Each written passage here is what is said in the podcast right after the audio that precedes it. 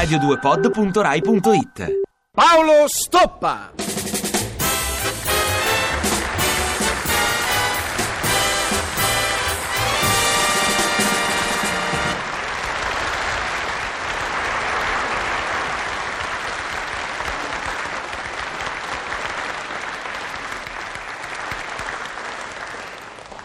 Gabriella? Gabriella? Gabriella? Mm, Non c'è. E allora lo posso anche gridare.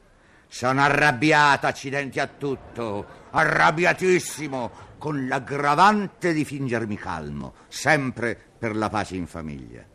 Io faccio di tutto per la pace. Ma lei no. Lei provoca, in tutti i modi, anche con la gentilezza, sì signori, gentilezza. Perché è provato che nessuna moglie al mondo oserà mai dire alzati e chiudi la finestra. Aspetta sempre l'occasione opportuna. Esempio, io sto tranquillamente seduto, dopo un'intensa giornata, e lei mi guarda con occhio materno. A un tratto vorrei fumare, ma mi accorgo di non avere più sigarette.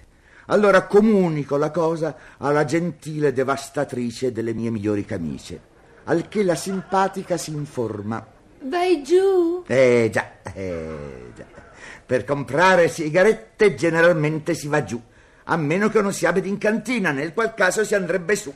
Confermo l'andata giù e la mia impagabile propinatrice di fettini in padella scatta. Allora, se scendi per le sigarette, eh, fammi il favore di prendere mezzo chilo di pane. Ecco, ecco. Il pane, il pane è la ricchezza della mensa. Fa piacere vederlo in tavola dorato e croccante, ma fa molto meno piacere a noi uomini andare dal fornaio a comprarlo. Comunque sempre per non creare dissidi mi adatto. Male, signori, male, perché lei capisce subito dalla faccia che mi sono adattato. E prosegue. E dato che stai da quelle parti, prendi pure, per favore, mezzo litro di latte, un sedano e il sale fino. Ah, eh, dal macellaio ritira la carne che ho ordinato e guarda che il pizzicagnolo, quando ti taglia il parmigiano, tretti, non ti dia tutta crosta. Il prosciutto, un etto e mezzo, deve essere di montagna. Ti ricordi tutto o vuoi che ti faccia una lista? Sarà meglio che ti faccia la lista, tieni. ed estrae la lista già pronta da almeno due ore. Ecco, uno esce, fa le spesucce, torna e siede di nuovo per fumare in santissima pace. Ma siccome nella lista della leggiadra signora le sigarette non erano previste, non le ho comprate.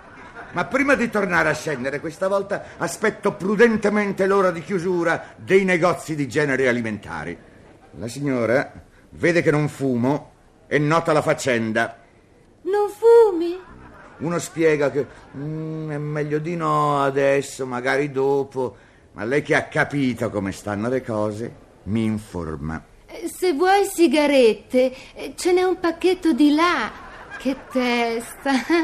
Esci per comprare le sigarette, compri tutto meno che le sigarette, ma... Ma io, oramai veterano della vita in due, non rispondo.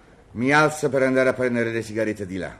E non appena sto in posizione verticale, scatta la rituale molla del Già che stai in piedi... Questa frase ha il potere di bloccarmi, perché dietro di essa si nascondono le più terribili insidie, per cui fermo, con la testa fra le spalle, aspetto il resto della faccenda che arriva quasi immediatamente. Eh, Già che stai in piedi, eh, ti dispiace portare in corridoio quella cristalliera?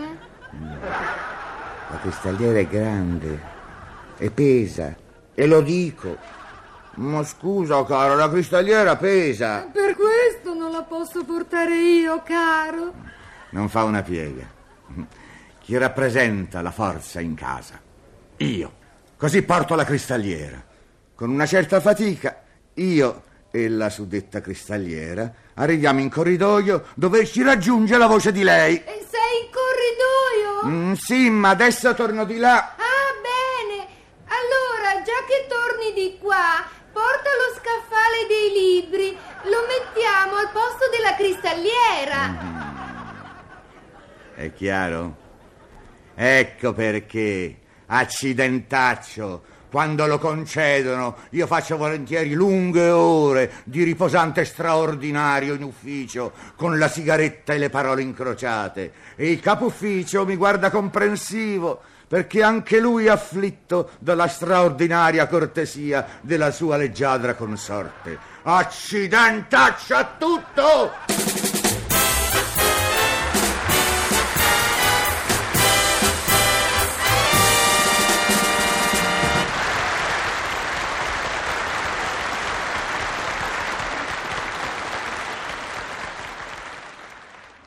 Ti piace Radio 2? Seguici su Twitter e Facebook.